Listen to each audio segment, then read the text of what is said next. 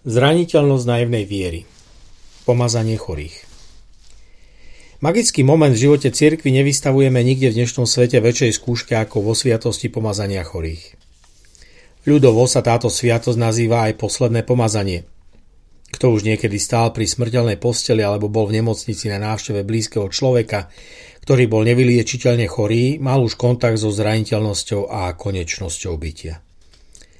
Dívame sa na život, ktorý už prestáva byť životom. Stojíme na brehu, ktorý sa nám stáva bariérou. Už nás nespája, ale stále viac nás oddeluje od človeka stojaceho nedaleko nás.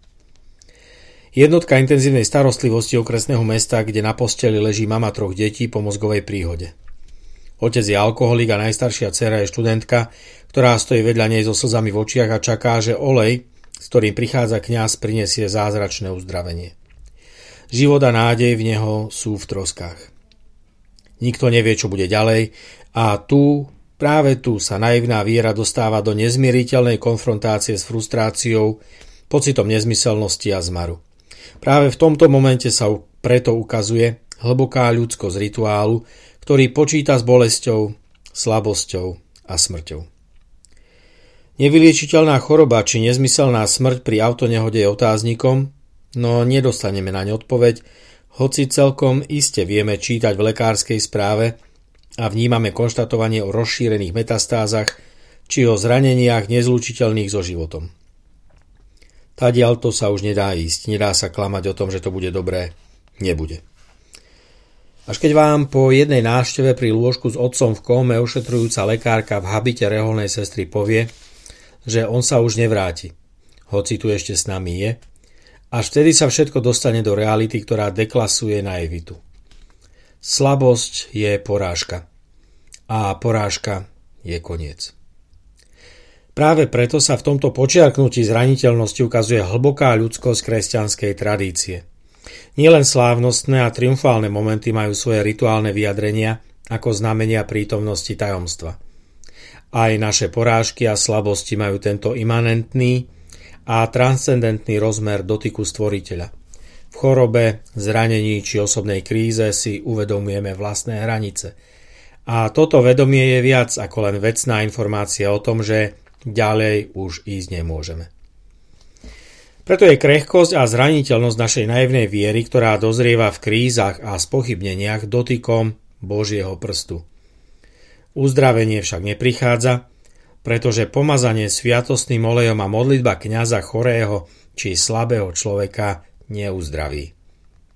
Komplikovaná diagnóza sa nezmení, bolesti neustúpia a pomazanie chorého ostáva akési neúčinné. Napriek tomu som sa nikdy nestretol s tým, že by niekto niekedy túto sviatosť, ktorá očividne nemá magické účinky, spochybňoval. Ľudia ostávajú aj naďalej v pochybnostiach a slabí pomalšie alebo rýchlejšie odchádzajú z tohto sveta. Tými, čo stoja obďaleč, pritom preniká bolesť a tajomstvo, aké to bude mať pokračovanie. Niektorí majú s istotou viery pripravené odpovede, tie sú však pri všetkej skromnosti postavené len na viere, že to tak môže byť. Mystické či iné duchovné zážitky, ktoré by to dokladali istotou, prekračujú hranice empirického a akéhokoľvek iného poznania slabosť tela, choroba, zranenia a iné obmedzenia majú rôzne podoby.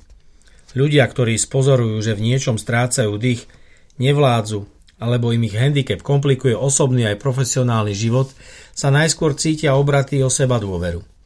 Viera vo vlastné sily, v to, že niečo dokážem, lebo to viem, je tým najdôležitejším vedomím vlastnej života schopnosti a ochoty ísť ďalej. V tomto svetle je kresťanský pohľad na bolesť, zraniteľnosť a smrť v niečom opäť mimoriadne hlboký. Rozprávania Evanielia o tom, ako Ježiš a po ňom aj apoštoli v tej istej sile prichádzajú a uzdravujú svojou prítomnosťou, blízkosťou, návštevou či dotykom chorých, sú tým zdrojom, o ktorý sa opiera sviatosť pomazania nezdravých.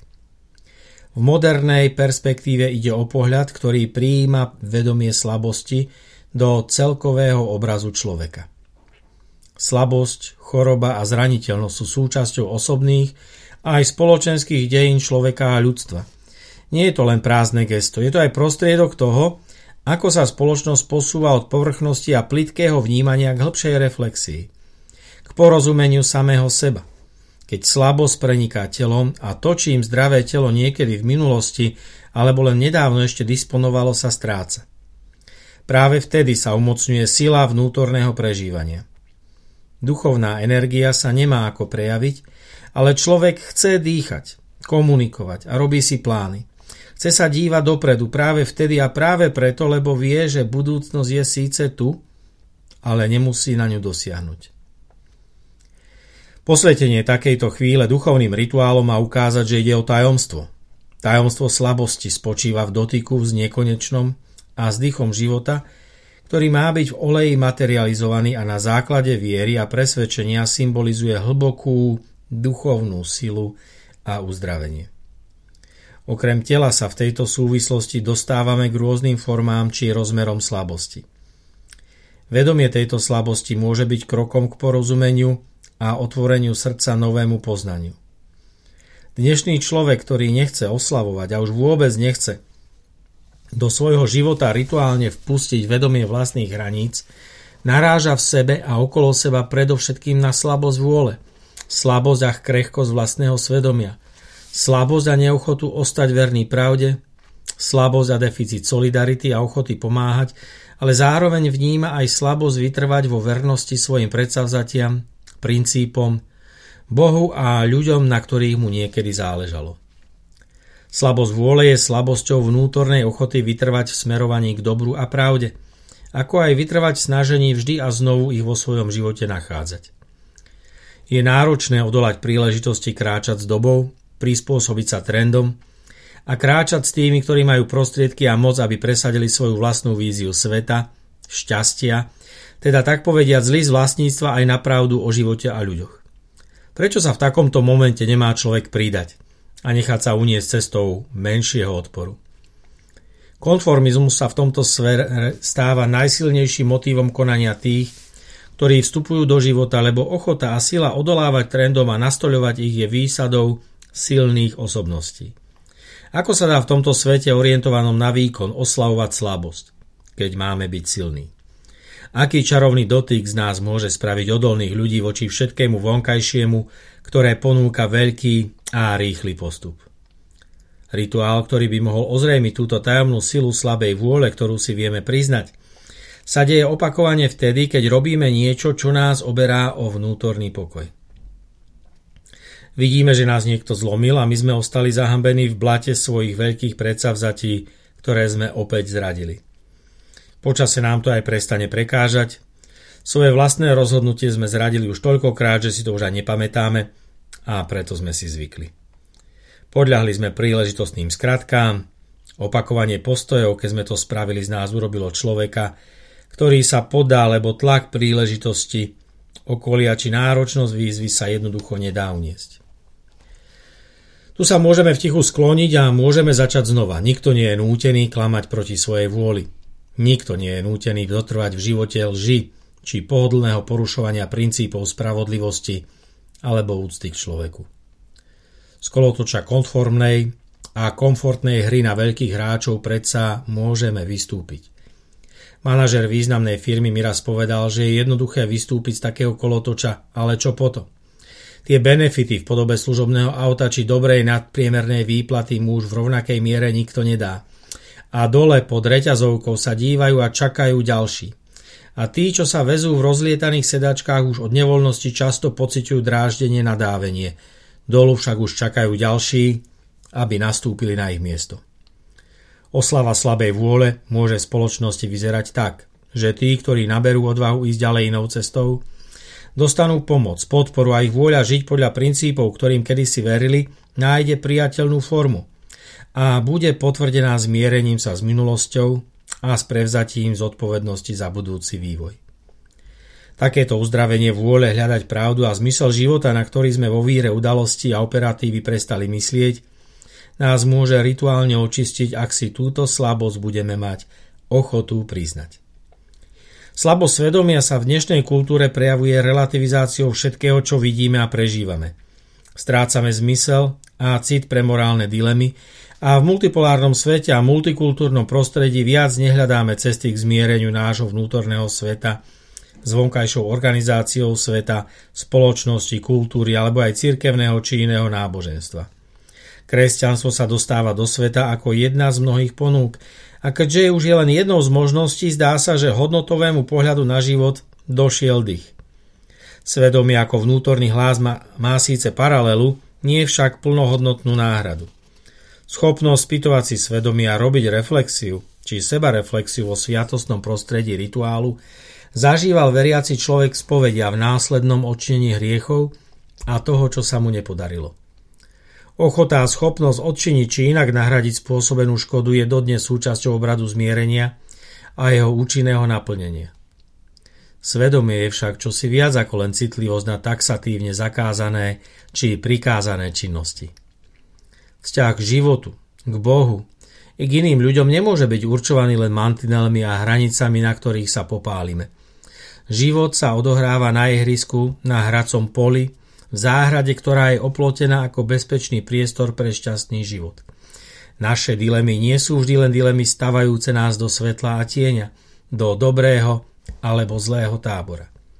Sú tu aj nepatrné odtiene či neznáme kombinácie farieb, ktoré nám nikto okrem nášho svedomia nevysvetlí. Hlboko intimná pravda o našich manželských vzťahoch, o tom, ako sa správame k ľuďom okolo nás, aké sú naše postoje ku kľúčovým osobným rozhodnutiam mať alebo nemať dieťa, žiť alebo nežiť vo vzťahu, v ktorom trpíme my alebo naše deti, otázky vernosti a nevery. To všetko sú každodenné otiene osobného života pod tlakom trendov či istých duchovných prúdení a smerov. Osobné svedomie sa však postupne stáva aj súčasťou spoločenskej mozaiky, pričom v nej sme len kamienkom, ktorý sa vkladá do tváre, z ktorej je vystavená celá spoločnosť. Keď hľadáme pocit spolupatričnosti, solidarity, prijatia, radosti či odkázanosti na pomoc iných, Potrebujeme zrkadlo, v ktorom vidíme a poznávame náš obraz o nás samých a zároveň úplne zblízka vidíme všetko, čo nám robí radosť, ale objavujeme aj črty, ktoré nás vyrušujú a mrzia. Ako očistiť toto vedomie? Ako oživiť svedomie, keď na nemáme čas? A jeho hlas nevieme ani nechceme príliš počúvať.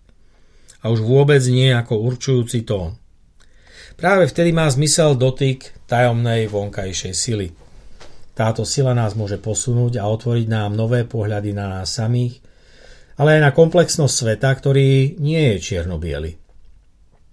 Etika liberála, ľavičiara, konzervatívca či anarchistu má tie isté východiská. Často sa odlišuje len mierou sankcia je vynúcovania v spoločenskom priestore.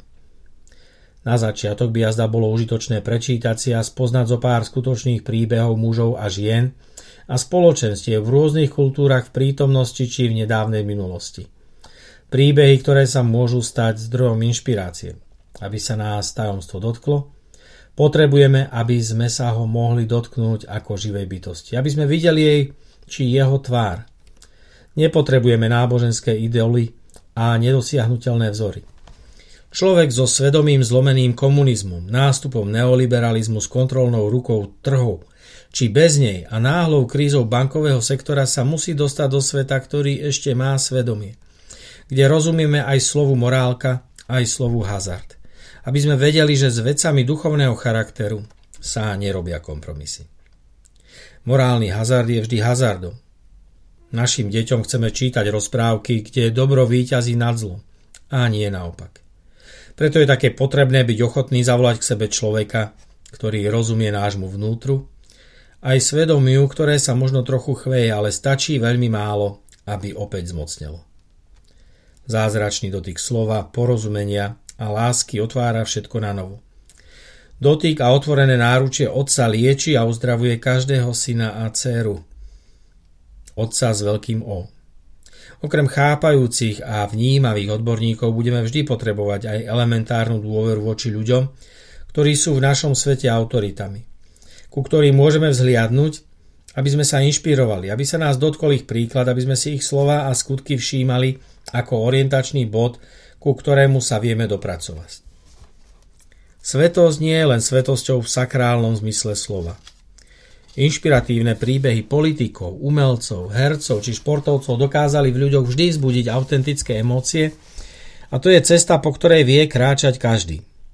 Určite je potrebné povedať, že sa týmito nevychodenými cestami nekráča ľahko, ale nevydať sa na takúto cestu uzdravenia svedomia je rizikom, že cieľ nedosiahneme. Slabosť či nedostatok vernosti pravde je v čase, keď sa svetom dát šíria informácie, ktoré v nás vzbudzujú obavy a strach, úplne prirodzenou cestou zneistenia a strachu. Táto vernosť pravde začína byť výkričníkom a prekurzorom veľkého problému. Ako sa mu dá brániť? Ako efektívne ukázať a povedať, že niečo nie je pravda, že je to lož? To, čo je zrejme jednému, niekto iný necíti. Muzikálnosť na tému vernosti pravde je základnou podmienkou rozvinutia takej vnímavosti, ktorá nás posunie do nového sveta. Pravda totiž pre kresťana nie je len súlad veci a intelektu. Je to tak povediac živá metafora. Personifikácia toho, kto a čo je dokonalý človek. A život čnostného človeka je živito, životom imitácio Dei, napodobňovania Boha, v ktorom sa všetko odvíja od osoby a príkladu živého človeka. Tento inšpiratívny rozmer pravdy môže byť bolestivou epizódou seba poznania. V pravde o sebe a o ľuďoch nielen poznávam seba, ale ožívajú vo mne aj princípy, ktoré nie sú len vzdialenou filozofickou teóriou, ale sú niečím úplne konkrétnym. Dotyk s pravdou, neschopnou vynútiť si našu pozornosť, je v rôznej miere ozdravujúci a oslobodzujúci. Je to však niečo, čo sa musí stať súčasťou nášho fungovania. V tomto svete pravda niekedy vyhrať nevie. A asi ani nikdy nevyhrá. Dôležitá je trajektória, pretože sa máme vrátiť k nášmu počiatku a v tomto očakávaní sa má všetko osvietiť tým správnym svetlom. Tu sa rodí nový život s jeho novou kvalitou. Ak sa pravda vždy znovu objaví ako osoba, človek, situácia, v ktorej k nám hovorí niečo z iného sveta, niečo neuchopiteľné, no mocné a oslobodzujúce, všetko sa začína meniť a na miesto smrti prichádza život. Je to neviditeľný dotyk, ktorý s pravdou prežívame ako emavskí učeníci pri lámaní chleba a vtedy, keď tomu začíname rozumieť, nám opäť ostane len viera. Ako môžeme precítiť tento dotyk dôverného kontaktu s hĺbkou a počiatkom všetkých vecí spoločnosti, ktorá má voči tomu odôvodnené pochybnosti? Dá sa to len tak, že nájdeme a ponúkneme dôveryhodné prostredie, ľudí, atmosféru. Dôvera a otvorenosť nesmie byť zneužitá, znásilnená ani ignorovaná. Kto sa raz dotkne pravdy, už nemôže žiť ako na takisto ako predtým. Prenikne ním pokora, úcta, rešpekt. Každý, kto sa stretne s pravdou, musí náhlas alebo aspoň potichu pripustiť, toto som nevedel. Tomuto som rozumel inak. Zvlášť v cirkevnom prostredí sa ochota hľadať pravdu a žiť v kontinuite so svojou minulosťou dostáva do závažnej dilemy. Niektoré pravdy sú nepríjemné a stavajú tých, ktorí boli ich nositeľmi či zástancami do svetla, ktoré príjemné nie je. Vtedy máme pocit, že toto sa naše deti nesmú dozvedieť. Ako matka, ktorá zistí nepríjemné fakty o dvajokom živote svojho manžela, chráni svoje deti a dúfa, že sa veci utrasú aj bez otvoreného konfliktu, jeho pomenovania, analýzy a návrhu na terapiu. Tento postoj ku kresťanstvu, ktoré v minulosti v rôznych dobách a v rôznych častiach sveta prinášalo okrem evanielia aj násilie, vojny, neporozumenie či pohrdanie inakosťou, sa ukazuje ako kľúčový. Ako sa má kresťan, veriaci človek či aj člen nejakej cirkvy vyrovnať s nepríjemnými faktami o náboženských vojnách v minulosti, o prepojení s politickou agendou totalitárnych režimov, s neochotou cirkevných úradníkov dívať sa na svet vždy novými očami a nepohrdať tým, čo mu nerozumejú. Je to dôvod na rezignáciu a odchod? Je exil jediným riešením? Pravda oslobodzuje len vtedy, ak po dotyku s ňou naozaj dôjde k premene pohľadu na to, čo sme vnímali a robili do daného momentu – Pravda je objav, ktorý nám už nedovoluje pokračovať v dovtedajšom spôsobe života. Život s novým poznaním vlastnej zraniteľnosti a život v pravde vedie k zmiereniu sa s konečnosťou. Priestor pre toto často ponižujúce poznanie potrebuje preto dôstojný rámec, v ktorom dané poznanie bude akoby začiatkom uzdravenia a dozrievania mysle. Vtedy konanie musí dobehnúť poznanie. Telo sa musí stretnúť s dušou toho istého človeka, na našej duši ostávajú rany, aby nám pripomenuli zápasy, v ktorých sme obstáli. Nemusíme žiť v ponížení obetí a zranených. Pri pohľade na zacelené rany však vieme rozoznať niekdajšie zápasy a to, koľko nás stáli síl. Viac sa nepotrebujeme vrácať späť. Chceme porozumieť, no nemusíme byť v trudnomyselnom zovretí omylov či nevedomosti, ktoré prežiarila pravda a láska. Slabosť solidarite a ochote pomáhať je práve spoločenským vyjadrením tejto únavy vnímať aj spoločenskú dimenziu spoluzodpovednosti za slabosti sveta, za nespravodlivosť, ktorá v ňom je stále prítomná, za nerovnomerné rozloženie bohatstva, za zneužívanie slabých, menej vzdelaných či dôverčivých ľudí. Táto slabosť vôle na spoločenskej úrovni sa nedá uzdraviť aktom vlastnej sebareflexie, lebo je to čosi viac, je to kolektívne pozbudzovanie sa v neochote podeliť sa, Pocit spolupatričnosti a empatie uplatňujeme ľahšie na úrovni ľudí, ktorí sú nám blízki. Rodina a známi. Náš mentálny svet, v ktorom sa cítime doma a ktorý je tak povediac náš.